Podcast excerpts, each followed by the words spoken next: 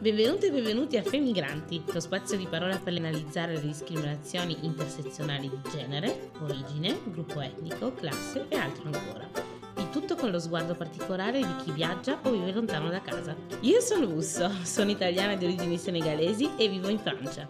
Non sono né una sociologa né esperta in questioni etniche o discriminatorie.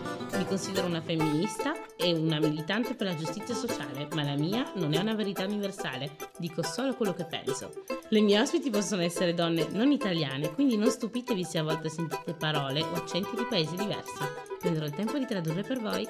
E oggi siamo qui con la nostra Sara. Ciao Sara. Buongiorno, ciao. Buongiorno. Sono molto contenta che finalmente ce l'abbiamo fatta. Anch'io lo sono. A vederci. E niente, puoi cominciare col presentarti, parlare un po' di te, parlare un po' della tua infanzia, se ti fa piacere. Certo. Allora, io mi chiamo Sara e dico anche la mia età perché sì? penso che sia importante. Eh, ho 31 anni okay. e sono nata e cresciuta fino a un certo punto della mia vita a Reggio Emilia. Ok.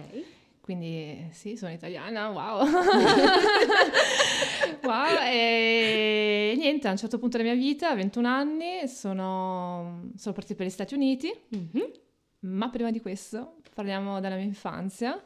E niente, nasco e cresco a Reggio Emilia okay. da mia madre, cresciuta con mia madre, eh, che lei però è del Lago di Garda. Okay. E poi con mio fratello, che è molto più grande di me, di ben 15 anni e mezzo. Wow, come mia sorella. Ah, perfetto, sì. quindi non sono sola. no, no, no. E, e, e cresco senza padre. Ok. Cresco senza padre e mm, non ho problema a dirlo. Ok, bene. Anche se per molti no, questa cosa sembra una grande mancanza, ma mm-hmm. ho avuto la fortuna di avere mia madre che è stata una gran donna, mm. tutta adesso è una gran donna, Bellissimo. che ha avuto la forza e il coraggio di crescere un'altra figlia okay. da sola. E una seconda volta, perché poi è successa la stessa cosa con mio fratello. Mm-hmm quindi due, mm, abbiamo due padri dif- differenti, mm-hmm. diversi, e, mm, però mia mamma è stata una, una, una figura molto importante mm. perché veramente è stata forte, a differenza di tante donne. Non voglio giudicare poi le, le decisioni che prendono altre donne, certo. ma mia madre ha avuto sempre la forza di dire no, a me questo non mi sta bene me ne vado Brava. e prendo però la mia responsabilità di come madre, quindi prendo i miei figli e me li cresco da sola. E quando dico da sola intendo veramente da sola, mm-hmm. non, uh, perché alcune volte dicono molte persone sono da sola, poi però non so, hanno la madre che le danno una mano, certo. qualcun altro insomma che le aiuta anche sia a livello economico che anche a livello proprio di, di crescere, di crescere no? Sì. Un figlio e una figlia. Invece mia madre è veramente da sola. Mm e anche a livello economico da sola, quindi molto, molto, molto difficile, no? molto precario. Assolutamente, è e... stata una... Cioè io non, solo dalle tue parole sento la forza di questa donna sì, è, è. è emozionante. È. Lei non, non, crede ma lo è. Mm lo è stata e lo è tuttora adesso per me, quindi, quindi è una grande forza. Eh, partiamo già con eh. grandi figure femminili, sono, sì, molto sì, contenta, sì, no. cioè, sono molto contenta, sono, sono contenta che tu, che tu, abbia avuto voglia di condividere questa cosa con noi. Eh, perché come dici tu, a volte lo sguardo delle, delle persone può essere come sempre molto stereotipante e stereotipato. Eh, Assolutamente. Ecco, quindi è bello che tu dica forte ad alta voce che il fatto che tua mamma fosse da sola non ti ha reso una bambina infelice? Assolutamente no. Bene, e quindi com'è stata la tua infanzia a Reggio Emilia con la tua mamma e con tuo fratello? È stata un'infanzia difficile. Mm-hmm. Infatti, quando parlo di Reggio Emilia, parlo di una città dove sono cresciuta, mm-hmm. e, però non mi ci ritrovo. Ok. Non mi ci ritrovo, forse anche perché la mia mentalità non, è, non corrisponde forse a a quella città, a quell'ambiente e, e, quindi non ritrovandomi non mi sento neanche né di Reggio ma neanche italiana, okay. si può dire. D'accordo. E... E, e, come si è trascritto questo sentimento per te? Cioè, nel, nel quotidiano, come è stato crescere sentendosi non italiana, quindi? No, quello è nato più quando... quando sei diventata più grande? Sì, ok. Sì. Però e prima non giovane? mi riconoscevo. Ok, non ti riconoscevi quindi nella tua nell'identità italiana. Esatto. Okay.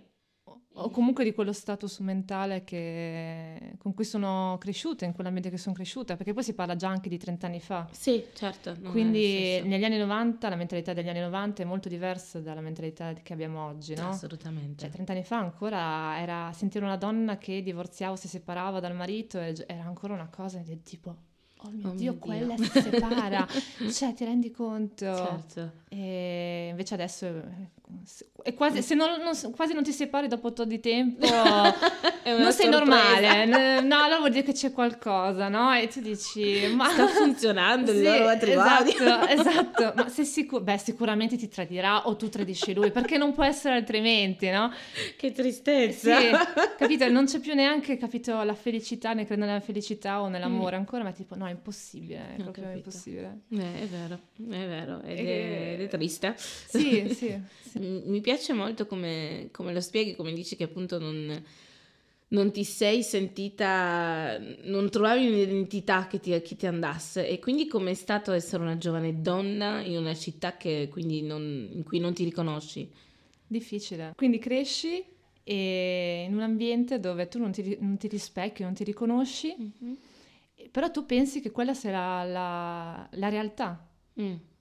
Quando invece c'è un mondo e quella realtà che tu vivi non è, non è quella. Mm-hmm. Quella è solo una piccola realtà di quel dato momento. Esatto. Ma al di fuori c'è un mondo, ma davvero c'è un mondo. Sì.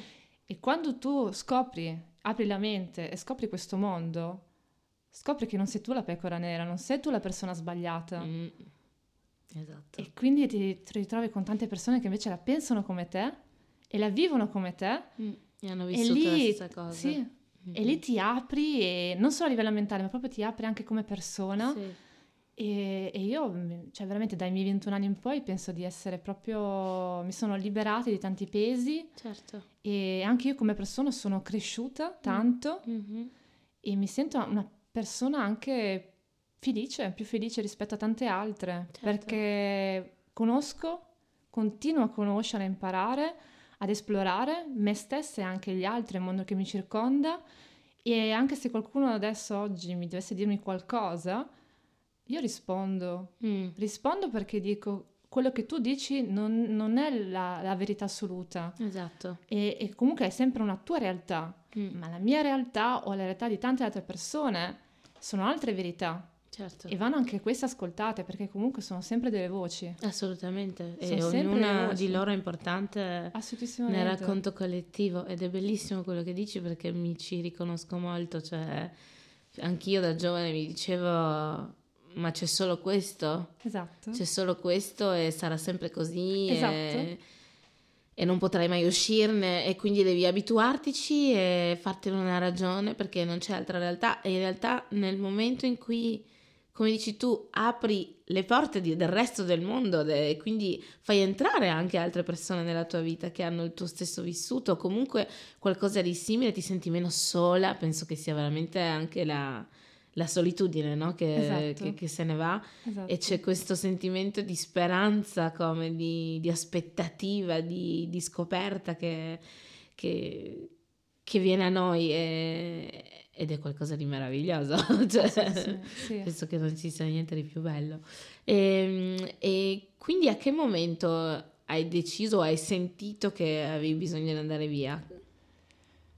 Penso da sempre alla fine, fino mm. a quando ero piccola, solo che quando ero piccola non me ne rendevo conto. Ok. E poi però alle medie, dico le medie perché non so perché, la geografia mi viene in mente le medie. Ok. Forse perché è stato il momento che mi sono proprio appassionata del, del mondo, no? Mm-hmm. Che mi circondava e mi sono detta che bello, voglio viaggiare il mondo, no? Mm.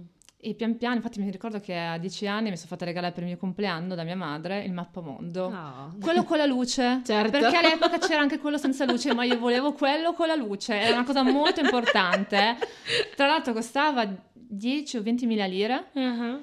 E poi mia mamma fa, ma sei sicura? Sì, no, quello con la luce, mi raccomando, voglio quello. Perché era più bello, no? Vedevi certo, meglio sì, il paese. Era un tutto. bell'oggetto. Esatto. E vabbè, comunque andando avanti. Niente, poi crescendo sono andata alle superiori mm-hmm. e al quarto anno di superiori stavo facendo inglese, no? Ok. Qua eravamo ridosso delle, delle vacanze estive Ok. e ci aveva lasciato dei compiti. E in questo libro c'era del, degli homework, no? Mhm. Eh, c'era una pagina che parlava della ragazza alla pari poi nel- in Inghilterra. Ah, ok. In quel momento la lessi, ma non... eh, mi si era installato un piccolo seme, ma dici, vabbè, sì, cos'è? Vabbè, Sì, ciao. vediamo. Vediamo. E poi però quando ho iniziato il quinto anno delle superiori mi è entrato in testa questo seme, crescendo e crescendo, e mi sono resa conto che volevo andare a fare la ragazza alla pari negli Stati Uniti. Ok. Vuoi perché ero una schiappa in inglese, Ah. cioè lo devo proprio dire, non eh, ragazzi, no. Ah, sappiate una cosa, non è che uno perché tutta la vita prende un brutto voto in quella materia vuol dire che sarà sempre... Assolutamente, Eh, sì. Non è assolutamente vero. Una lingua bisogna viverla per poterla imparare. Assolutamente, quindi- cioè credo proprio che la lingua vada... Intanto trovarsi un insegnante che sia Sì, capace, Sì, vero. ovviamente, che parli ovviamente anche la lingua Certo. Correttamente, il più correttamente possibile e poi ovviamente andare poi sul campo, perché Mm, la cosa migliore è andare sempre sul campo. Comunque detto ciò, e mi ero appassionata poi, vuoi perché io amo la musica, quindi per me gli Stati Uniti è, è, diciamo l'ambiente, uno degli ambienti più dove ascoltiamo più musica, no? Certo, La sì. musica inglese sì, però di solito è quella inglese, british o eh, americana. Certo. E mi sono detta voglio fare la ragazza pari negli Stati Uniti. Che e bello. quindi dopo da lì ho fatto tramite ricerca su Google col computer della scuola perché all'epoca non, Non eh, c'erano i computer a casa. No, c'erano ma erano costosi, poi erano Sì. ancora i famosi mattoni. Sì. E stiamo parlando del 2007, eh, non è che stiamo parlando chissà di quanto, è 2007. Neanche dieci... Beh sì, dai, una decina Sì, di anni diciamo- fa. decina di anni- però non è, dici, ah, 30 anni fa, 20 anni fa, no, 10 anni fa ancora c'erano i mattoni e non era accessibile a tutti, Certo. Perché ancora non c'erano gli smartphone, tutte queste tecnologie che abbiamo oggi. Quindi E- tutto da sola Sì, pian piano mi sono fatto ricerche, mi sono studiata cosa dovevo fare per arrivarci, quale agenzia, che Ok. era- c'era una- c'è questa agenzia a Milano, Ok. e tutte le pratiche che dovevo fare. Mi sono diplomata, Mhm. anche perché poi uno dei requisiti era proprio ave- avere il Avere il diploma, e- però ho aspettato. Ok. Ho aspettato perché, lo dico qua, eh, ho cambiato cognome. Ok. Però per cambiare cognome, prima di partire per gli Stati Uniti volevo cambiare cognome e volevo che fosse effettivo. Ok. Purtroppo ci sono voluti quasi tre anni, Wow. anche perché poi io a un certo punto ho, ho rotto le scatole, eh, Sì. perché eh, quanto ci dobbiamo mettere per cambiare questo cognome, no? Certo. E quindi poi quando finalmente a 21 anni sono riuscita insomma a avere il, Il, il via, no? Ah sì. sì, puoi cambiare il cognome, l'ho fatto. Ok. E quando ho avuto tutti i miei documenti, poi ho iniziato la pratica per, eh, per partire per gli Stati Uniti. Perché sennò sarei stata già pronta dopo il Per diploma, partire, ad dammi la andartene. valigia e ciao a tutti vado. E questa cosa del cambio di cognome la trovo bellissima. Immagino tu abbia preso il cognome della tua mamma. Sì, sì, Ok. sì, sì. E quindi è un, eh beh, un bellissimo gesto intanto da, da parte tua. E perché, perché hai sentito che dovevi prendere il suo? Perché nel suo mi ci riconosco. Mm. In quello invece del mio padre è biologico, sottolineo questo, Sì. non, non mi ci riconosco, mi dava proprio fastidio. Ho capito. Proprio anche quando a scuola, no, i professori mi chiamavano con, con quel cognome. Sì, O anche quando scrivevano il mio cognome. certo. E non, brutto- uno non ci può credere, però finché una persona lo vive non, Certo, non può capire, ma Mm. mi... Cioè non mi ci riconoscevo, è come dire... Chi Non è- sono io. non sono io. Mm. Quindi è molto bello perché hai comunque aspettato di essere te stessa Sì. ufficialmente Sì, prima di andartene, cioè Sì. volevi lasciare questa persona che non ti riconosce- in cui non ti riconoscevi è nella tua città, è nel tuo nome, dietro di te prima di andare via. Ed è- Esatto. Quindi sei partita te stessa. Sì, cioè, volevo partire e dire ho i documenti col mio cognome di mia madre Sì. e quindi iniziare questa nuova fase della mia vita. Ok. Tra l'altro 21 anni, quindi è stata una nuova fase de- della Certo, mia della tua vita, vita. di esplorazione e secondo me è stato proprio perfetto come anche a livello di tempistica e tutto. Ok. Tra l'altro ho fatto anche bene perché negli Stati Uniti per essere maggiorenni Bisogna avere 21 bisogna avere 21 anni, quindi secondo me guarda, è stato un bel regalo. meglio. Sì. Quindi ringrazio il- l'universo perché in verità è stato il tempo perfetto per, per partire. Ok, e durante questi tre anni che quindi ti hanno separato dal diploma alla partenza, ti sei preparata a questa partenza? Non so se la posso chiamare preparazione, Mhm. però nel frattempo che cercavo un lavoro, purtroppo però come sappiamo tutti nel 2000 tra il 2007 e il 2008 è iniziata la crisi, quindi anche se provavo a trovare un lavoro non, non si trovava, anche perché quelle volte, tuttora oggi vedo, eh, nelle inserzioni quando ti chiedono, no? Giovane diciottenne, diplomata, però con, già con due anni di esperienza Ah, sì, nel sì, settore. cose Ma com'è possibile se mi chiedi 18 anni col diplomata? dente di licorno. E io trovo veramente questa cosa anche assurda. Sì. Questo è stato poi anche una delle motivazioni poi perché sono venuta, sono voluta Andata partire poi. Mhm. Perché purtroppo l'Italia da questo punto di vista non, non dà, non dà molta Certo, scelta Certo. e quindi vabbè. Sei dovuta partire anche per questo, Sì. per il lavoro. E com'è stata allora questa- questi Stati Uniti che da tre anni stavi aspettando? Com'è stato il tuo arrivo? Il mio arrivo è stato abbastanza problematico. Diciamo problematico. Sì, ok, la datazione alla nuovo ambiente, alla Mhm. lingua che all'inizio è difficilissimo, Certo. perché poi alla fine l'inglese sì, ascoltavo la musica, Mhm. cercavo di tradurre le canzoni, ehm, guardavo i film o le serie televisive in lingua inglese originale con i sottotitoli in inglese, Ok. però poi quando sei sul campo ti rendi conto che non sai parlarlo. No, non è Puoi cosa. capirlo abbastanza, ma non sai parlarlo. Mm. Senza contare che poi ognuno, eh, in qualunque posto che vai, c'è anche uno slang diverso Certo. e anche nel parlare, nell'elocuzione delle parole è diverso Mhm. e quindi non, non- non si capisce se, se ho capito bene, tipo I understand Sì, o sì, I sì, don't, sì. così no? Quindi c'è anche questa, questa devianza, questo dubbio, questa ambivalenza continua in cui non sai se stai capendo quello che sta succedendo No. intorno a te. E quindi spesso dici sì, sì, ricordo in quel momento dicevo yes, yes, yes, eh, yes, eh, poi boh. e sorrideva perché poi ragazzi la cosa migliore secondo me è sorridere. Sorridere e annuire. sorridere e annuire. con la speranza che non ti chiedano cose strane Ah, e, e niente, vai avanti. Certo. E dici certo, capisco tutto. Ho capito, quindi un arrivo un po', un po' particolare. Tu sei arrivata quindi come ragazza alla Sì, pari? ragazza alla pari. E come è stata questa esperienza in quanto giovane donna italiana negli Stati Uniti, in una famiglia straniera? Come, come ha funzionato? Allora io questa esperienza la consiglio a, a tutti, Mhm. ma non a tutti. E mi spiego meglio. Ehm, quando si parte per questa esperienza, intanto bisogna mettersi in testa che eh, non è un film, no? Mhm. Perché tutti vanno là spesso con questa idea del ah, voglio vivere il sogno americano, ah, come nei film americani, nei telefilm americani. Sappiate che la realtà poi che vedrete là Molto è diversa. molto diversa. Mm. a meno che veramente non, eh, non avete tanta disponibilità economica e quindi andate a vivere negli Hamptons o insomma tutte queste, oppure in California, in Mid Valley, che sono Mhm. quelle, eh, quei posti dove vanno la gente famosa o ricca. E sappiate che la realtà è veramente molto, molto ben diversa Mm. e, e bisogna avere un grande spirito di adattamento Mhm. prima di tutto, e anche mettersi in gioco.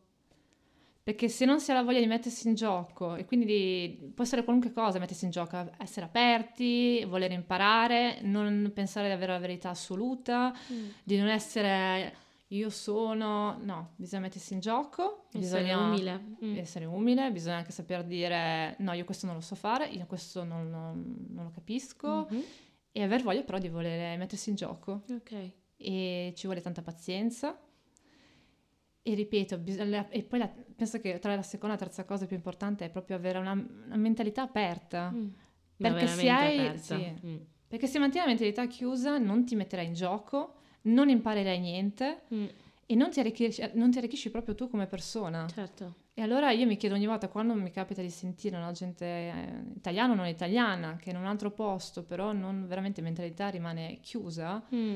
Ma che cosa sei venuto a fare? Quindi avere una mentalità veramente aperta ed essere, forse essere pronti anche a rimettere in questione no, le, le proprie, le proprie certezze, perché se uno arriva, come dici tu, tronfio e gonfio e, e dicendosi io so tutto e questa è la realtà, come diciamo prima, la realtà non è questa, quindi ce ne sono tante altre. Esatto. Perciò è importante essere pronti a cambiarle. E eh, quindi come, co- cosa è successo poi? Quindi sei arrivata in questo, in questo nuovo mondo che ti si apre a te? La mia prima host mom perché non è una host family ma una single host mom, Ok. e put- italiana, eh, Ok. aggiungo anche tra l'altro questo, purtroppo si è rivelata una persona molto meschina, Mm. molto egoista, ehm, non ha ben capito assolutamente cos'era questo, questo scambio Ok. E lo dico proprio apertamente, sono stata quasi schiavizzata. Eh. Ora lo so che uno dice, ma come dici nel 2011 schiavizzata? Sì, lo, lo sono stata, perché Sì. quando una persona lavora più di quel, lavora tutto il giorno, sette giorni su sette, e, e poi ti fa anche mobbing psicologico, Eh. capiamo che forse eh, questa è schiavitù. Una schiavitù moderna, diciamo. Certo. E mi sono ritrovata in questa situazione per ben cinque mesi e mezzo. Mhm. E nonostante io parlassi con la mia consular della mia area, insomma, che ho questo problema con questa persona, ehm, comunque alla fine riesco finalmente a cambiare la, la famiglia e finalmente approvo nella seconda host family e arrivo a, a Washington DC. Ok.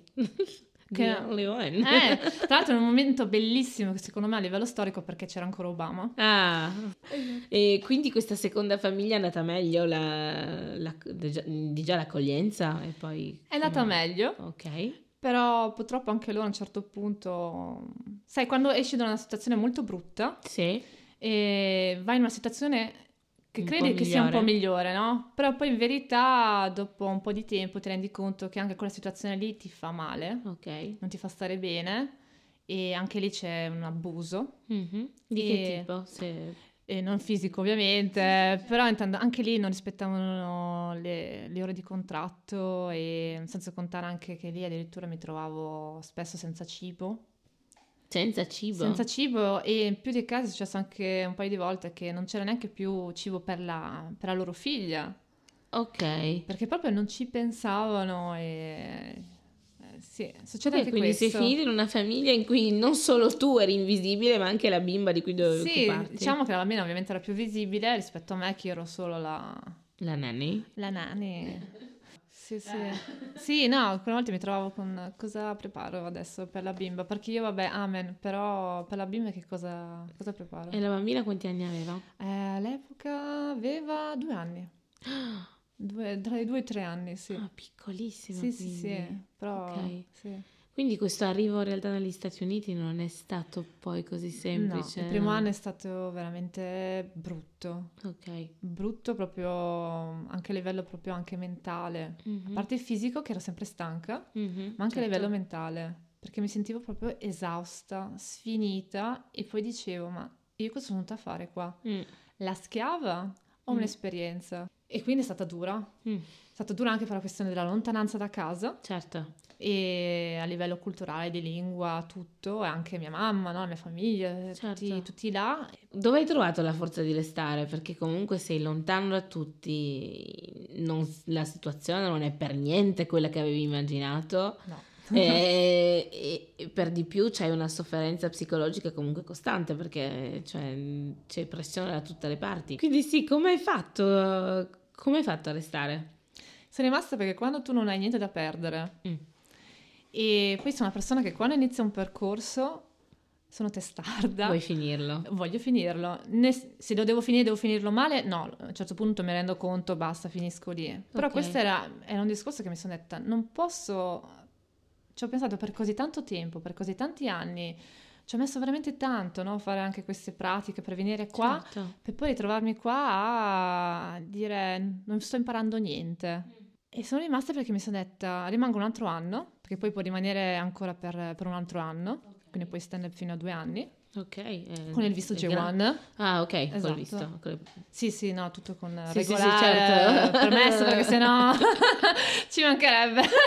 non fatelo, partite regolarmente. Certo. E, e il mio secondo anno infatti è stata la mia invece rinascita. Ok. Quindi si, par- si parte da un- diciamo una morte, Mhm. adesso, adesso sto ovviamente esagerando, però a una rinascita. Ok.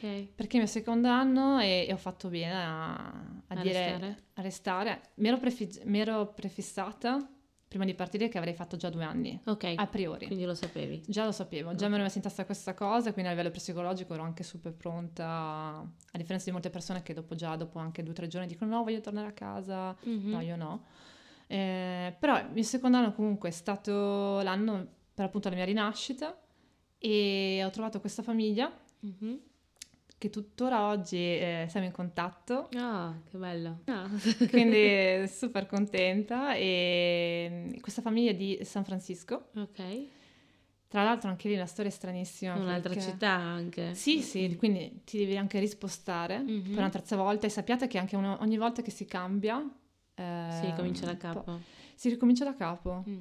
Perché sì, ok, a livello linguistico eh, ovviamente non era come quando ero partita il primo giorno, però comunque l'ambiente cambia, Mhm. ti devi rifare nuove amicizie, Certo. ti devi riambientare in un posto che tra l'altro, non lo so, io ogni volta che eh, mi trovavo in un qualche posto degli Stati Uniti mi sen- sentivo sempre sperduta. Mm. Perché sembra, quando sei nelle città, no, è diverso, ma Mhm. quando uscite dalle città è tutto uguale.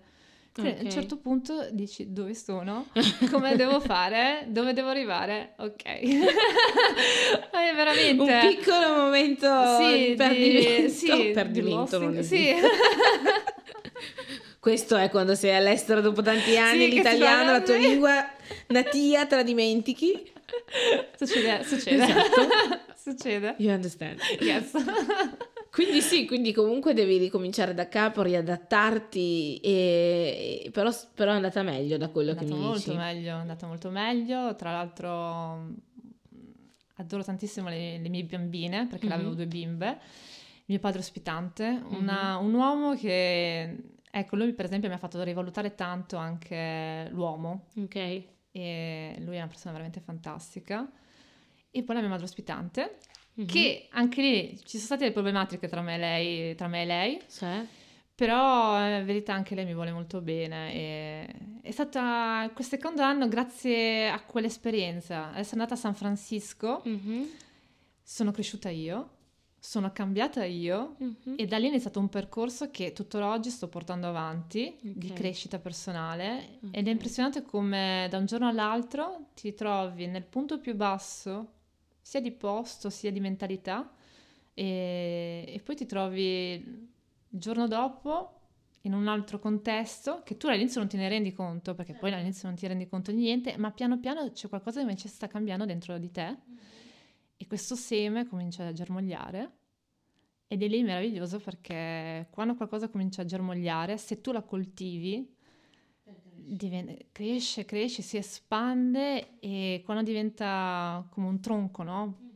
Robusto, non, eh, ci potrà essere vento, neve, qualunque cosa, ma non ti, s- cioè non non ti si spezza. sradicherà. Forse qualche rametto, sì, Sì. le foglie che cadono, ok, ma è normale, sono come le stagioni, no? Certo. La mente è una- come una stagione, delle stagioni, e... però sei lì, il tuo tronco rimane lì, quindi non, non ti puoi, Non c'è non niente che ti sradica, non niente No. che ti spezza. No. Che bella questa, questa bellissima metafora, Ah, grazie. grazie. No, grazie molto molto bella. E, e quindi tu hai riuscito, pensi che mh, essendo donna hai forse subito più pressioni che se fossi, eh, cioè, n- non vorrei dire se fossi stato un uomo sarebbe stato diverso, ma pensi che il fatto di essere donna comunque in un ambiente che non è il tuo è poco protetta comunque perché non è che hai le tue famiglie, le- i tuoi amici o comunque le tue conoscenze, pensi che ti abbia esposto di più a- alla situazione che hai vissuto? Dipende dai punti di vista. Ok. Infatti, per esempio, parliamo anche a livello statistico, molte agenzie eh, tendono a prendere solo ragazze. Ok, Quindi anche lì c'è discriminazione di genere, perché i Certo. ragazzi no. sì, Le ragazze sono meglio a fare questo lavoro sì, è e le famiglie, femminile. sì, e anche le famiglie preferiscono prendere una ragazza che un ragazzo. Ok, Quando in verità io ho conosciuto dei ragazzi che alcune volte avevano- sono molto più bravi del... delle donne. Sì, No, non è che bravi, però se la sentivano davvero di voler lavorare con i bambini. Sì, certo. Non era solo uno scopo perché voglio andare un anno all'estero, Mhm. quindi è diverso. Però purtroppo molte agenzie fanno... fanno- Solo donne? Sì. Ok, Sì. quindi Tipo, sì. dove sono andata io prendevano solo, solo ragazze, solo donne. Ok, quindi sì, già lì cominciamo male. Sì, capito? Già lì Perché- dicono... Perché c'è una divisione totale soprattutto basata su qualcosa di molto patriarcale, molto, molto maschilista, perché appunto eh, la donna riservata comunque alla casa, ai bambini, alla cura della persona, e la donna che può partire con questi mezzi e l'uomo invece, cioè, ok, se parti, Fai parti per studiare, fai altro, parti per lavorare, altri lavori, altri mestieri. Sì. Ok, Ma i quindi... bambini non fa per te, capito? Esatto. Gli uomini e i bambini non fanno per te. No, no, no, no, no, se- non, è roba da, non è roba da uomini. No, solo da donna, ovviamente. non- Cominciamo bene. Quindi sì, insomma, già di base sei partita con una sorta di discriminazione, non mi piace dire discriminazione positiva, però è quello che facevano, insomma, cioè solo le donne si occupano di questa, di questa carica. E, e quindi dicevi che dipende dal punto di vista perché? Dal punto di vista perché, ok, a livello di agenzia non puoi fare altrimenti, le regole Mm. sono quelle, non si può fare nient'altro. Certo. Però dal punto di vista perché mh, dipende anche dalla famiglia, no? Perché in verità c'erano delle famiglie che avrebbero preso anche un ragazzo, ehm, però anche lì prendo un ragazzo, però devo avere figli più grandi. Sì, E anche questo secondo me è un altro livello di discriminazione. assolutamente, ma per- dalle due parti. Sì. Cioè, cosa vuol dire? Che se sono piccoli, quindi ci Potrei bisogna commettere degli abusi. Esatto. Ma se sono dei teenager, sai, possono parlare, allora potrebbero riferirmi se tu fai qualcosa di sbagliato. Cosa che Esatto. Vi assicuro che io ho lavorato per tanti anni con i bambini Mhm. piccoli e poi anche con più grandi. Non lo fanno. Non è sicuramente vero. Sì. Specialmente poi se fai qualche pressa psicologica, riesci no, a manipolare la mente. Mm. Vi assicuro che anche una persona di 50 anni, se una persona è brava a manipolare una persona cinquantenne, anche questa non parlerà. Che si installa proprio nella tua testa e non c'è niente che possa, che possa smuoverla. E non è una questione di età, No. non è una questione di maturità. No. Quindi penso che sia. C'è questa paura da, da- da genitori, poi in quanto genitore eh, non dico che posso capire perché io non penso che farei questo tipo di discriminazione, però c'è un'apertura mentale dietro e c'è un- un'esperienza dietro anche. Però eh, penso che la, la paura sia, que- cioè, sia quella di dirsi che un uomo ancora una volta non sa occuparsi dei bambini piccoli che un uomo non può avere l'empatia necessaria, la pazienza necessaria, la gestualità necessaria ed è super negativo ed è veramente una grande discriminazione, sia dal punto di vista femminile che dal punto di vista maschile, perché perché una donna dovrebbe avere innata la fibra materna? cioè, che cos'è questo discorso? Cioè, è un uomo no, quindi un uomo non può essere, quindi di conseguenza dire anche che gli uomini non, pos- non possono essere non hanno una fibra paterna concretamente, cioè non puoi essere un buon padre perché non sai occuparti del bambino piccolo, puoi occuparti dei più grandi perché hanno occupazioni e bisogni diversi. Però sì, non, non capisco molto questo, cioè, pe- penso che non sia giusto e che non è così che faremo avanzare le cose comunque. No. Cioè, Infatti bisogna cominciare stato mentale, cominciare a dire che gli uomini, poi c'è chi più, c'è chi meno, ovviamente, Mhm. anche loro hanno un istinto paterno. assolutamente. Come ci sono delle donne che hanno l'istinto materno e altre E donne non che non hanno l'istinto l'hanno. materno. Mm, mm, Però non vuol dire che se non hanno l'istinto materno non sono delle cattive madri, Sì. come viceversa. Esatto. Bisogna prendere ogni, ogni situazione, ogni persona, ogni caso eh, a sé Mm. E non fare sempre una cosa generalizzata, come dire tutti gli uomini non sanno stare con i figli, solo le donne possono occuparsi dei bambini. Esatto. Gli uomini devono andare a lavorare, le donne devono stare a casa a accudire, a pulire, eccetera, eccetera. Soliti discorsi molto patriarcali, però tuttora adesso io li sento. Certo, no, no, tuttora adesso sono molto presenti, soprattutto nella cultura italiana, Sì, cioè, sì. che bisogna dirla, ha comunque questa idea del padre padrone, eh, della mamma che segue dietro, che è più buona, è più gentile, un po' più sottomessa, è un po' più da- la cui vita intera è dedicata solo ed esclusivamente ai figli e alle figlie. Quindi, cioè, non è più una donna, sparisce, diventa una mamma e neanche una madre, la mamma italiana. La mamma italiana, diciamo, Ecco. la mamma italiana. La mamma italiana dove c'hai la figlia e il figlio che sono super legati, che hanno questo legame quasi malsano, no? Cioè, per me è capito? morboso. Eh, esatto, morboso, cioè morboso. att- attaccato, appiccicato ed è ancora, ancora una volta uno stereotipo, cioè che in realtà io vedo di meno in meno, cioè intorno a noi, però è vero che l'idea, anche a livello internazionale, del- della famiglia italiana è questa, Sì, c'è il padre padrone e la mamma italiana dietro, la mamma che cucina per tutti, che si occupa benissimo di tutte le attività riguardanti, il- insomma la mamma casalinga, questa è. Guarda, ah, questo ti posso dire anche un annesso. Mhm. Quando ero negli Stati Uniti e mi chiedevano do- di dove ero, no? Certo. I ragazzi così, e dicevo che ero italiana, Mhm. e a parte che, vabbè, ogni volta era tipo, ma davvero sei italiana? Lo so, non sono, sono alta, ho la pelle molto chiara, lo so che non sono prosperosa, Perché però... un'italiana e basta. Eh, capito? Non sono me- me- me- Monica Bellucci, mi dispiace, però sì, sono italiana. Mi dispiace deludermi. Sì, ma sei sicuro? Non è che... No, sono italiana No, e vabbè. mia, È allucinante. Sì, no, però dicevano sempre che quando ero italiana, loro dicevano, ah ma io amo le donne italiane perché cucinano per il Ah. proprio uomo e, e lì cominciavo a dirmi, sì perché le donne italiane... No, no, Ciccio, Fermati. non hai capito? Viviamo Sei nel finita su XX quella secolo. sbagliata. Esatto.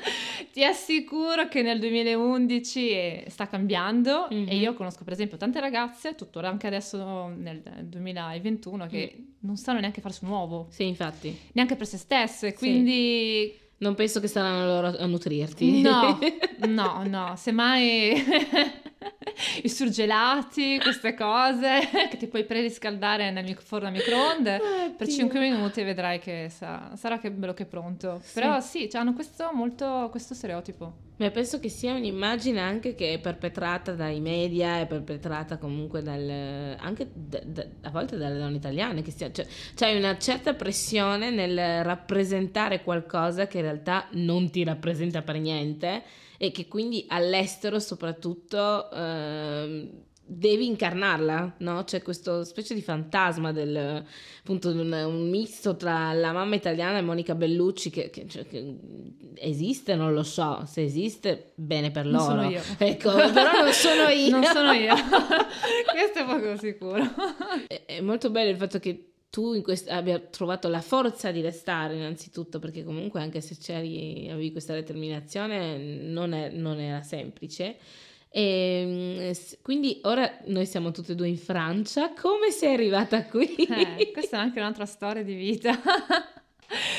Perché gli Stati Uniti è stata una cosa super voluta, Mhm, in cui ci credevo davvero Ok. e che la sentivo proprio dentro. E poi mi sono ritrovata mm, qualche anno dopo, perché poi sono tornata a casa Ok. dopo i due anni e ci sono rimasta per quattro anni. Ok. E, e poi anche lì sono arrivata a un punto di, di che chiamiamo di burnout, Sì. che non ce la facevo più a stare nel- nella mia città, nel mio paese, Mhm, quindi volevo ripartire. mhm. E cos'era la cosa che mi permetteva di ripartire più velocemente? Il lavoro. Ritornare, sì. E poi ritornare a fare la ragazza alla pari. Ok. Cosa che mi ero giurata che non avrei Non più fatto. mai più fatto. Perché dopo, comunque dopo due anni ero veramente comunque esausta. Certo. E i bambini, per quanto li amo, non, non ci volevo più lavorare. Certo, che comprensibile. E, Mm. Sì. Dopo, vabbè, mi ha fatto ancora ogni tanto la babysitter. e- però ero proprio in... No, voglio cambiare proprio direzione della, Mm-mm. della mia vita, no? Certo. A livello dal punto di vista lavorativo. E niente, rifaccio di nuovo il profilo. Mhm, E questa volta però volevo partire per l'Europa Ok. perché volevo essere più vicino a casa. Mm. Più vicino a casa e quindi mi- questa volta mi iscrivo a un profilo online Ok. perché purtroppo in Europa non ci sono veramente delle agenzie vere e proprie Ok. e quindi funziona spesso che eh, tu ti iscrivi a un profilo, a un sito, crei il tuo profilo e delle famiglie ti, ti contattano. Ok. Ehm, prima di arrivare al momento in cui sei partita proprio, Ok. eh, come, come ti sei ritrovata una volta tornata in Italia? Perché comunque avevi Ah. aperto queste famose porte e c'è stato un grande cambiamento in te che hai detto che appunto sta continuando ancora oggi. Quindi com'è stato tornare a casa? Alienante. Eh. Proprio, non, non l'avrei mai detto. Mm. È stato strano quando sono arrivata in quel paese, Certo. ma ritornare poi nella propria città dove eri cresciuta, dove già non, non mi ci trovavo bene, Mhm. quando sono ritornata mi sono ritrovata proprio completamente spaesata Certo. e, e non, a livello proprio mentale non dicevo ma questo posto cos'è, no? Mm. Non, riprovo a fare certi discorsi con certe persone ma non, non vedo nessun cambiamento. Cioè io sono cambiata, Ma non gli altri. ma il contesto e gli altri non sono cambiati. Mm-mm. E quindi mi sono ritrovata a sentirmi peggio di, di come ero partita. Certo, capisco. Capisco perfettamente perché penso che è un po' quello che ho sentito i primi anni, prima che tutti i miei amici partissero o facessero esperienze all'estero o comunque crescessero semplicemente perché comunque sono partita che eravamo ragazzini, eravamo adolescenti ancora. E tu ritorni e hai visto tante cose, hai fatto tante cose, ci sono successe tante cose, perciò per forza non sei più la stessa persona ed è difficile incastrare questa nuova figura nella, nella categoria che avevi prima, perché non sei più tu, cioè non, non ti rappresenta più. Quindi capisco perfettamente che il- è un po' doloroso, no? Perché ti sembra di non essere più a casa a casa. eh, Esatto. Quindi, cioè, torni a casa, ma non è più casa mia, non è più dove mi sento me stessa, perché la tua te stessa l'hai trovata altrove, in realtà. Esatto. Quindi capisco totalmente quello che è. quello che, Grazie. ti- quello che hai potuto Grazie. sentire. Stavi dicendo che quindi ti sei iscritta ad un, ad un sito per poter partire eh, come, Non come farò pubblicità, quindi non dirò i nomi del... Certo, non c'è problema. Perché, non, perché comunque non- quando tu parti, specialmente senza agenzia, Mhm. anche con l'agenzia, Mhm, ma specialmente senza, purtroppo corri molti rischi. Certo. Che anche le famiglie ovviamente possono presentarsi in un modo e poi non è, non è così. Però lì non c'è nessuno che ti tutela Sì. se non te stessa. Mm. E tra l'altro io volevo partire per la Scozia Ok. e invece sono, farita- sono finita qua a Parigi. e- Che... Sospiro. No, perché la cosa più assurda è stata che gli Stati Uniti lo volevo Mm, e l'ho anche immaginato, soprattutto San Francisco. Certo. L'avevo immaginato e ci sono, ci sono andata anche a vivere. Ok. Pensa a te, no?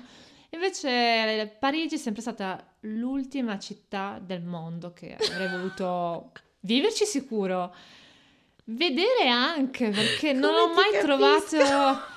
Quando sentivo sempre le persone che mi dicevano, ah, Parigi, voglio vivere a Parigi, ah, che... Ma, Ma perché? Ma perché? Ma ci hai vissuto? No, e allora non... Allora smettila di parlarne. Smetti, Esatto, non, non- non è tutto, è tutto- sono, sono un sacco di cliché veramente Sì, ehm, su. Parigi, specialmente penso alla Parigi di oggi, non è la Parigi di forse 40-50 anni fa. Assolutamente. Quindi anche viverci poi è, è difficile. Mm, Le famiglie che mi contattavano erano praticamente tutte dalla Francia Ok. e molte della Ile-de-France Ok. e alla fine questa famiglia, dopo ben 45 famiglie che mi hanno contattato, Mhm. ho scelto questa e sono partita. Sono partita in due settimane. Quindi Wow. sono passata da. ci ho messo quasi tre anni, no? Sì, Per, certo. eh, per partire, no? La prima volta. Qua invece mi sono trovata in due settimane a scegliere, comprare il biglietto, partire. Ok. Infatti, anche per mia mamma è stato molto uno shock. Molto difficile. Perché Mm. poi a lei l'ho, l'ho avvisata tipo praticamente penso a 3-4 giorni prima della partenza che sarei partita. E perché? Perché non gliel'hai detto subito? Ma perché in quel momento ero talmente arrabbiata Eh, ed ero arrabbiata anche con lei. Perché?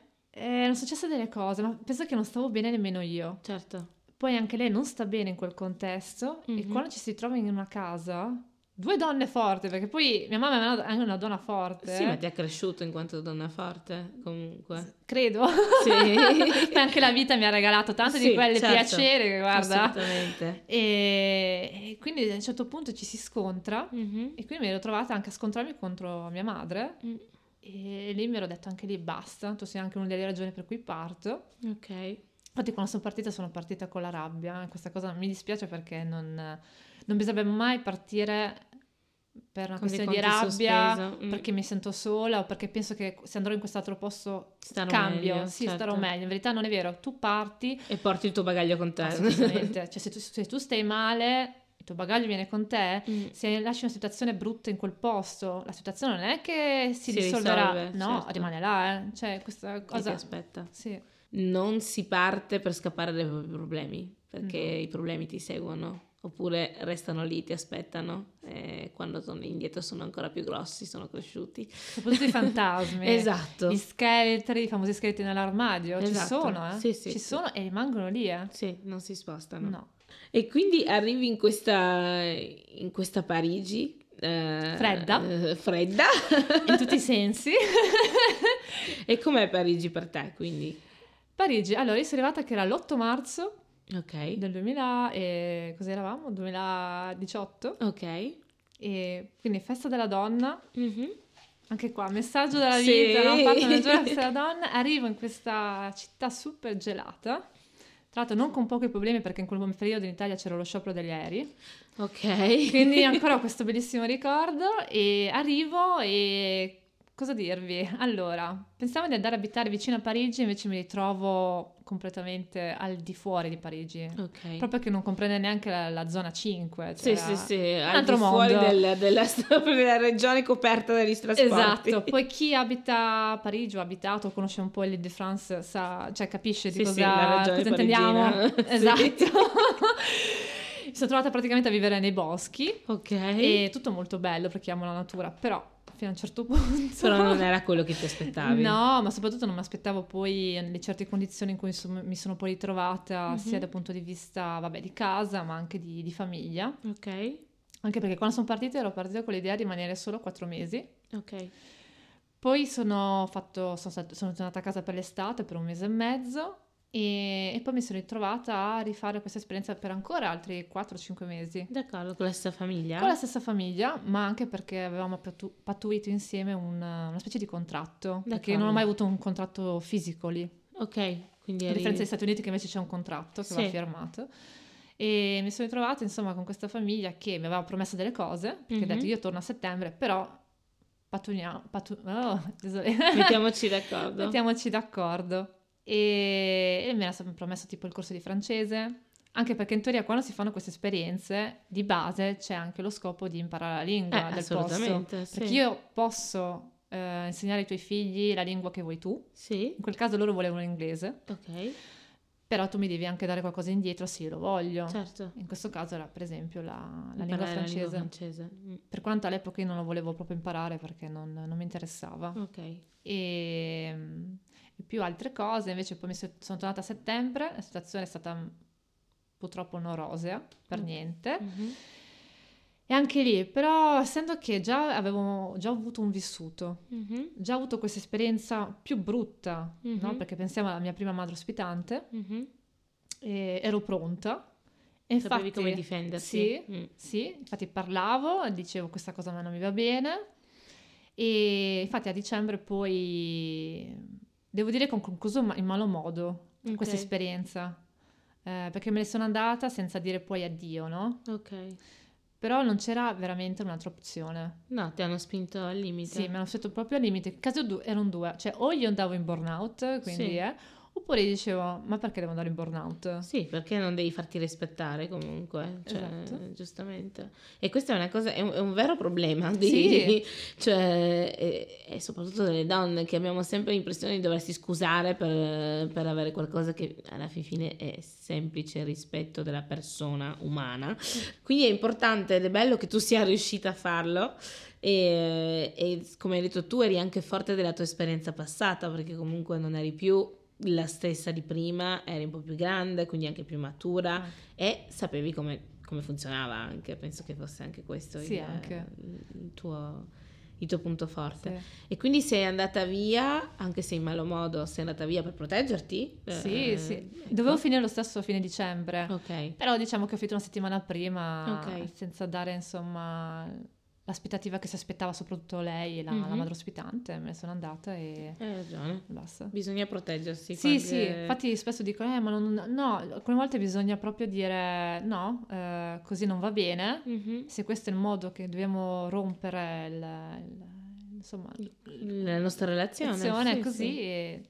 così finisce. Perché poi è particolare il tuo viaggio perché sei sempre a casa di altri, no? Concretamente, quindi sei sempre da qualcuno Sì. e qui invece adesso adesso hai la casa tua, quindi, sì. quindi è, un, è, una vita completamente diversa. Sì. Cosa è cambiato e come è cambiato? Cosa è successo questo, in questo dicembre in cui te ne sei andata da questa famiglia? Eh, è successo tante cose.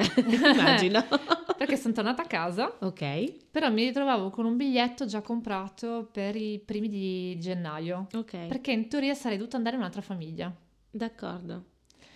Ma qui viene il bello. Eh, torno in Italia e la madre ospitante comincia a dirmi delle cose e io gli dico no, se queste sono le condizioni che abbiamo, abbiamo ci siamo visti ben tre volte, mm-hmm. avevamo pattuito delle regole, delle anche no, degli scambi, se devo venire per questi presupposti, no, allora non, no. non accetto. Molto bene. E non ho accettato e secondo me ha fatto un gran bene, però mi trovo con questo biglietto.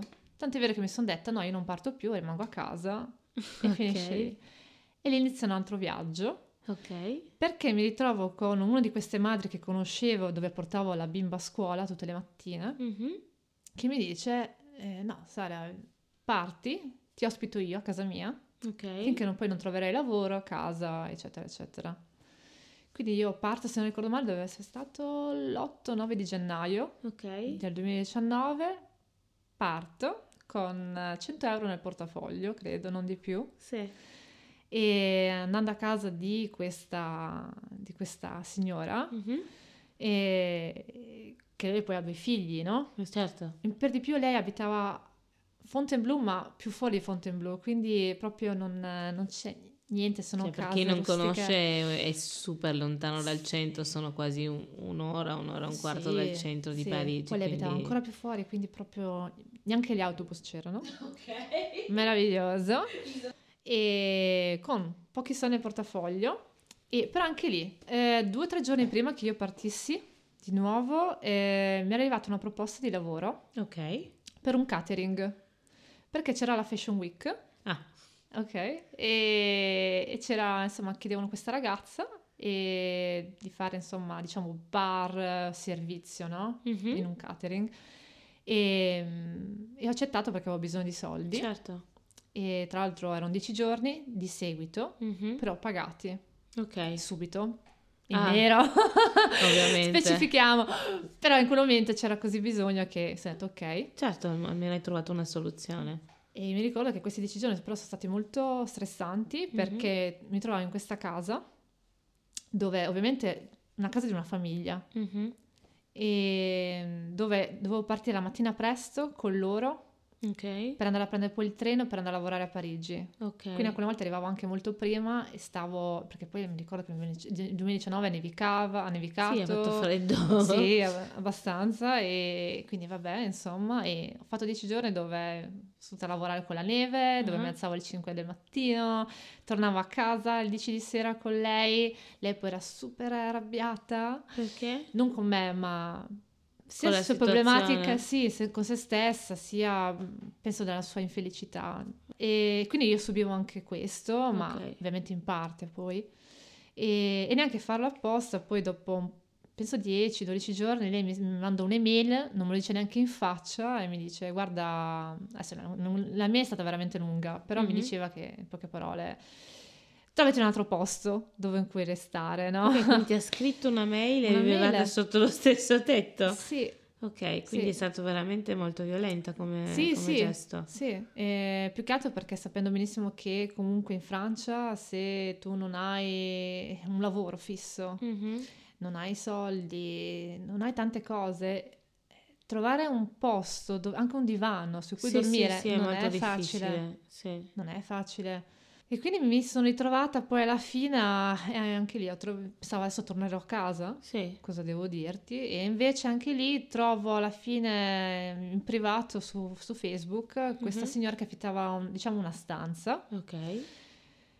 E l'accetto senza neanche vederla alla fine perché ho visto perché tipo due foto. Di... Avevo bisogno di andarmene, lei era così, sono... e quindi mi sono ritrovata poi a andare in questa casa. Mm-hmm dove però anche qui la storia è stata, diciamo, non rosea anche qui, perché la mia stanza era dentro un garage. Oh mio Dio! Stanzina piccolissima, è freddo. Certo. La pagavo anche tanto, certo. perché secondo me 400 euro per una situazione del genere, al di fuori di Parigi poi stiamo parlando, non stiamo parlando neanche all'interno di Parigi, e la signora poi, vabbè, eh, diceva... Ne approfittava comunque. Sì, sì lei diceva sì. di no, però insomma, senza contare che anche lì la...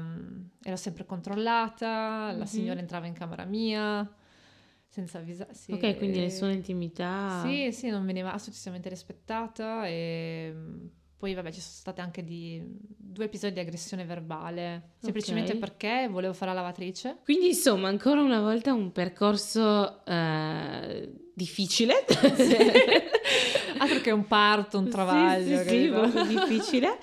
E, e che, che, cosa ti ha spinto ancora una volta a rimanere? Perché, perché comunque cioè, era difficile tutto quello che ti stava succedendo, ancora pressione psicologica, ancora difficile la situazione. Cos- come hai fatto? Perché sono testarda. cioè, non c'è niente da dire, sono testarda proprio, ma non so se in malo modo o comunque in bene, ma sono certo. veramente testarda e forse anche, vabbè, il bisogno anche lì. In mm-hmm. Italia non c'è niente, qua almeno delle opportunità. E quindi dici, ok, preferisco rimanere qua. Anche a livello lavorativo non mi trovavo bene, perché mm-hmm. anche qua ho avuto purtroppo problemi di lavoro, mm-hmm. perché quando poi ho cambiato casa, finalmente poi sono andata a abitare lì, ho trovato anche lavoro, mm-hmm. dopo un mesetto, e... però anche qua mi sono trovata in mezzo a una ristorazione italiana, un ristorante italiano dove poi gli ultimi due mesi non me li ha pagati. Mm quindi infatti poi mi sono licenziata, no neanche licenziata perché poi alla fine ero andata, sai, no? Sì, dall'ispettore sì, di Travail. Sì, sì, sì. Però anche qua non si è risolto niente, quindi vabbè. E poi sono andata a lavorare per un altro ristorante italiano. Ok. E questo però lo voglio raccontare velocemente, sì. perché secondo me è molto importante anche questo. Assolutamente. Visto che si parla anche di femminismo, no? In questo... Eh, questo è uno dei punti quindi... focali. Anzi, stavo per arrivarci, poi forse risponderci ah, può così. che si ricollega... eh, dopo tutto questo percorso in cui comunque sei stata una donna che ha dovuto sempre battersi, no? Eh, e sempre affermarsi penso di sapere già la risposta, ma il femminismo è importante per te e se è importante per te, come pensi di applicarlo? Come pensi che si sia applicato nel, nella tua vita? Allora, io mi considero femminista, ok, imperfetta, certo. perché non credo nella perfezione assoluta. Cerco ogni giorno però di eh, intanto fermarmi me come persona, come donna femminista e poi cercare anche di eh, portarlo all'esterno, no? Mm-hmm. E quindi fare qualcosa di concreto. Ok. Sia nel, può essere un atteggiamento, una parola, un modo di dire e, e soprattutto voglio anche dire una cosa molto importante mm-hmm. che, che pensa che femminista significa che odia l'uomo è una cosa veramente super sbagliata. Questa purtroppo è una mentalità che passa molto dai mass, me- dai mass media, mm-hmm. in primis. Mm-hmm. Non, è, non, è, così. Io, per esempio, credo molto nella parità. Mm-hmm. Spero un giorno di, che sarà così, anzi, de- dovrà essere così. Mm. Quindi ci sarà la parità dei sessi e andremo sempre più, credo, in un mondo così. In evolvere, sì. In evolvere certo. sicuramente. E... Per fortuna. Ma per fortuna, per fortuna. Però questo nasce dove donne tutti i giorni affermano il proprio modo di pensare mm. con anche il proprio essere mm-hmm. e tutti i giorni portano anche in pratica questo, questo movimento, questo pensiero, chiamatelo come lo volete, certo. però chi crede veramente nel femminismo, in quello vero, in quello sano e non solo ideologico, eh, ogni giorno cerca di fare qualcosa. Ma io penso che già tutti i giorni. Sì. già tutti i giorni noi donne cerchiamo di, di applicare questo. Sì. E, però se penso a una delle ultime esperienze recenti, mm-hmm. parlo proprio nel mondo del lavoro. Mm-hmm. perché penso che per esempio il mondo della ristorazione sia molto sessista. Assolutamente. Anche se Confermo. in realtà penso tutti i campi poi lavorativi. Mm però nella ristorazione è molto, molto così e, e tuttora anche nel lavoro dove, fa, dove lavoro adesso, mm-hmm. sono barista. Eh. Ecco. Purtroppo non te li puoi scegliere i colleghi di lavoro e, e quindi anche lì... Però mai come la penultima esperienza, okay. mh, mm, dove ho lavorato in questo ristorante per tre mesi, okay. dove ogni giorno i cuochi eh, dicevano determinate cose. Ok. Solo che io, essendo che avevo, cosa ne avevo all'epoca? 29, 29 sì. anni e poi anche con un certo vissuto, poi credo molto nel femminismo, mm-hmm. credo anche che le parole siano importanti, quindi so certo. anche gestire certe situazioni perché le ho vissute o meno. Mm-hmm. e sapevo rispondere. Certo. Però immaginavo spesso invece delle ragazze che si trovano a 19-20 anni in un ambiente lavorativo del genere, non, hai, non sai come gestire. No, assolutamente, sei soffocata da, da questo sentimento di impotenza. E Esatto. subisci? Subisci, Mm, subisci. Invece io subivo ma reagivo. certo. Quindi E- non subivi eh, concretamente. Subire subivo, non sto a dire no, ma perché... No, subivo, subivo. Ok, Però rispondevo. certo, che è importante. È importante, sappiate che purtroppo le reazioni mm, spesso non sono positive Mhm. e ovviamente cercheranno poi sempre di... mm, di- Sminuirti. Sì, sminuirti, denigrarti, perché ovviamente figurati se una donna può rispondere, no? Certo. E può avere, vuole avere questo potere. No, Mhm. io sono l'uomo, non... Sono io con ragione, sono io che Esatto, eh. devo, devo prevalere. Esatto. E io dopo tre mesi, mi ricordo ancora, verso la, il prima del 20 di agosto, ho detto, se io non mi licenzio questa sera, non mi licenzio più. Mhm. Arrivo alle 18, finisco il mio turno di lavoro, arriva il responsabile di sala, arriva anche il responsabile del ristorante, Ok. tutti i cuochi lì seduti a mangiare e io prima di andarmene via mi giro e dico, io da domani Non lavoro non, più ve- qui. non lavorerò più qui. E lì mi, viene da ridere ancora se penso alla discussione che è nata perché eh, mi chiede il motivo e ti Ok. rispondo.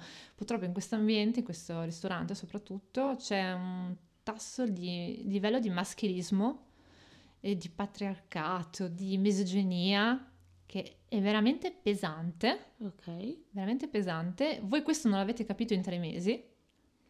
E se non lo capite, cioè io cosa, cosa, devo fare? farci? Cosa devo Mm. farci? E devo continuare a subire? E la risposta che ho ricevuto indietro è stata semplicemente quella del Ah, ma sì, per qualche battuta che ti abbiamo fatto perché sei vegetariana. Adesso io dico, sì, sono vegetariana, ma vai tranquillo che non mi licenzio per qualche battuta di, eh, per il fatto che sono vegetariana, anche perché ormai lo sono da sette anni. Sì. Quindi ormai sono abituata alle stesse frasi, stesse battute, cioè vi assicuro che non cambiano mai, sono sempre quelle, quindi non ormai siete tipo- neanche originali. No, ecco, almeno uno mi fa una anzi quando qualcuno mi fa una battuta originale dico "Ah, finalmente". Una nuova. Una nuova, data a scrivere nel mio quaderno delle stronzate che mi vengono dette. Però hai capito? E non è, è stato proprio fatto finta di niente. Ok. E la cosa più brutta, secondo me, se avessi fatto un uomo questo, sarebbe stato creduto di- Immediatamente. immediatamente. Io, per quanto donna, secondo me no, perché poi mi sono ritrovata il giorno dopo, a luna del pomeriggio, con le chiamate delle- dei responsabili. Ah, perché non ci aveva creduto. Non ci aveva creduto. È assurdo, ma non ci aveva creduto. Lui pensava sia stato un momento di ormoni. Perché ovviamente noi donne sempre con questa cosa degli ormoni. Siamo sempre un po' sull'ollo dell'isteria ormonale. colpa dell'istruzione, colpa degli ormoni, quando invece no, Sì, no, non è così e, e non mi devo neanche scusare di questo. assolutamente. E, non ci ha creduto. Non ci ha creduto. E, e quando devo specificare di nuovo tutto il contesto, e, invece di avere poi una risposta, Ci è stata attaccata. il silenzio. Ah, Il silenzio. Quando io poi nel messaggio gli dico proprio le parole sono importanti. Quindi quando si usano certe parole bisogna sapere il significato e bisogna Mhm. prendersi anche le responsabilità di quello che si dice. esatto. Quindi quando si usano determinate parole, Mhm. cioè bisogna assumersi le responsabilità. Assolutamente. Per non puoi dire no, ma dai, stavo scherzando, no? Perché se tu mi dici, eh, non so se posso usare, Certo. ma a te come ti piace essere scopata? E questo è niente, perché vi assicuro, ho sentito anche molte cose peggiori. Oppure anche loro. Sull'ambiente di lavoro. Solamente lavoro, anche con i clienti che pensavano, ma sai, parlano francese, figurati se capisco, oppure sono eh, turisti. Sì, sì, sì. Ma, Oh è- Dio. ma, ma poi anche tra di loro, quando parlavano delle ragazze che conoscevano, cioè veramente è imbarazzante come gli uomini parlano delle donne. In certe situazioni, In certi sì. sì. Cioè, e può darsi che anche quello che dicevano, il 99% credo che erano anche veramente delle stronzate, Mhm. che non erano neanche vere. Però sai, no? Sì, sì, assolutamente. Però mi rendo anche conto, cercando di essere esterna, no? Da quel momento, che non tutti gli uomini sono così. Mm. Quello bisogna contare tante cose, bisogna contare il contesto con cui si è cresciuti, Mhm. come si è cresciuti, eh, il livello di cultura Certo, e quindi quanto una persona ignorante o meno. certo. Perché poi l'ignoranza non vuol dire che sia un asino, eh? sono cresciuti con questa anche mentalità Mhm. e quindi loro quando parlano della donna le parlano come se fosse un oggetto Mm. e, e non si rendono, diciamo, conto. Mhm. Questo non vuol dire che vanno però giustificate, perché io mi sono stancata di sentire che sempre, eh, però è co-". no, No, non è non così. è così, non bisogna dare la scusa al fatto di tante cose, perché esiste l'educazione. Esatto. E poi esiste anche il rimettersi in gioco, il rimettersi in questione e, E dire così non rendersi conto che quello che si sta dicendo è una gran stronzata. Sì. Ecco. Sì. Quindi penso che a un certo punto bisogna semplicemente, come hai detto tu, essere responsabili delle proprie parole, Sì. dei propri atti e il fatto che loro non se ne siano reso conto mostra ancora una volta questo male privilege, il privilegio dell'uomo che può permettersi di ignorare o di mettere da parte il vissuto di una donna che ti sta dicendo che è in sofferenza e l'insofferenza a causa tua, però invece di chiedere scusa e di cercare di migliorare la cosa, il silenzio penso che fosse neanche la cosa più semplice perché avrebbe potuto attaccarti, avrebbe potuto risponderti. Cioè, penso che semplicemente non gli hai lasciato più niente da dire perché era troppo al di fuori del suo Sì. punto di vista Sì, abituale. Nonostante io ti dico che questo non va bene, no? Io ti rispondo, ti dico anche che questo non va bene, oppure sto anche in silenzio, Mhm. tu continui e mi dici anche, ma io sto scherzando, stiamo scherzando, e ovviamente la frase spesso che si sente dire è sei tu che non ti fai una risata, sei tu che Esatto. non, non che- non ti prendi troppo sul serio, Mm. o, me lo dico sempre e ne vado anche fiera, sei una figa di, le- di legno. Sì, Sì, ma anche se sì, anche se fosse... ma anche se fosse. Devo, non devo spiegarla a te. Ti devo spiegare a te. Mm. E tu pensi di avere il diritto di poter eh, parlarmi in questo modo? Mm, Chi sei? Neanche se fosse mio padre, mm. neanche se fossi mio fidanzato, mio compagno, neanche se fosse il mio boss del lavoro, nessun uomo e anche una donna, perché Mhm. specifica anche le donne, Certo, non possono parlare in questo modo. Non si può parlare in questo modo. assolutamente. Cioè, lo trovo veramente una cosa che io non lo so, è spiazzante. E io credo che sia allucinante come arrivino certe persone, nel, ca- nel caso di attacchi, dico sessisti in questo caso, ma anche razzisti, anche qualsiasi tipo di discriminazione, a rigirare la frittata. E sei tu che ti trovi in torto, sei tu che non sai ridere, che non hai humor, che non hai, eh, che non sai appunto prendere su te stessa questa piccola offesa che alla fin fine non è niente. E no, non è, non è vero che non è niente, perché tu mi stai facendo del male, io te lo sto dicendo, e tu rifiuti di ascoltarlo, rifiuti di sentirlo. E- ed è ancora una volta questo proprio l'immagine del privilegio dell'uomo, del privilegio del dominante in generale, è proprio questa, potersi scardinare completamente dalla colpa e appiccicarla alla tua stessa vittima, cioè è proprio un meccanismo meraviglioso e super pericoloso tra l'altro. Super pericoloso. Cioè, per me non, eh, è proprio un meccanismo che si scatta Mhm. e purtroppo quando scatta non è, non è facile poi fermarlo. No, per niente, anche perché finisci da tu che sei vittima di questa sofferenza a sentirti in colpa, a rimetterti in questione, a dirti ma forse sono io, Esatto. forse dovrei cambiare, forse dovrei stare più attenta, forse dovevo farmi una risata, magari scherzavano e quindi anche tu sminuisci e umili le tue stesse sensazioni ed è super pericoloso questa cosa perché a lungo termine e parlo da, parlo da una che l'ha subita, a lungo termine non arrivi più a riconoscere quando stai male Esatto. e quando qualcosa ti fa male sul serio. Esatto. Quindi non sai più proteggerti perché non sai più quando sei in pericolo. E, e penso che sia super importante, veramente importante per anche per le persone che ci ascoltano, fermarsi un momento a pensare prima di parlare quello che sto per dire può far male a qualcuno e quando ricevo qualcosa, quello che ho ricevuto mi sta facendo del male. Ed avere la forza che come abbiamo detto prima, non è sempre semplice, però bisogna avere la forza e forse la maturità di potersi difendere e di poter aprire la bocca e di dire un bel andate a quel paese. Esatto, cosa che ho detto poi. Ed è stato veramente come togliersi via un macigno di 5 kg o anche di più e dire proprio, ma sai cosa? Mandatevene proprio.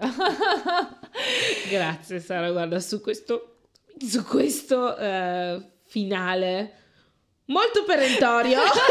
No, però vorrei dire anche peace and love, perché io credo anche in questo.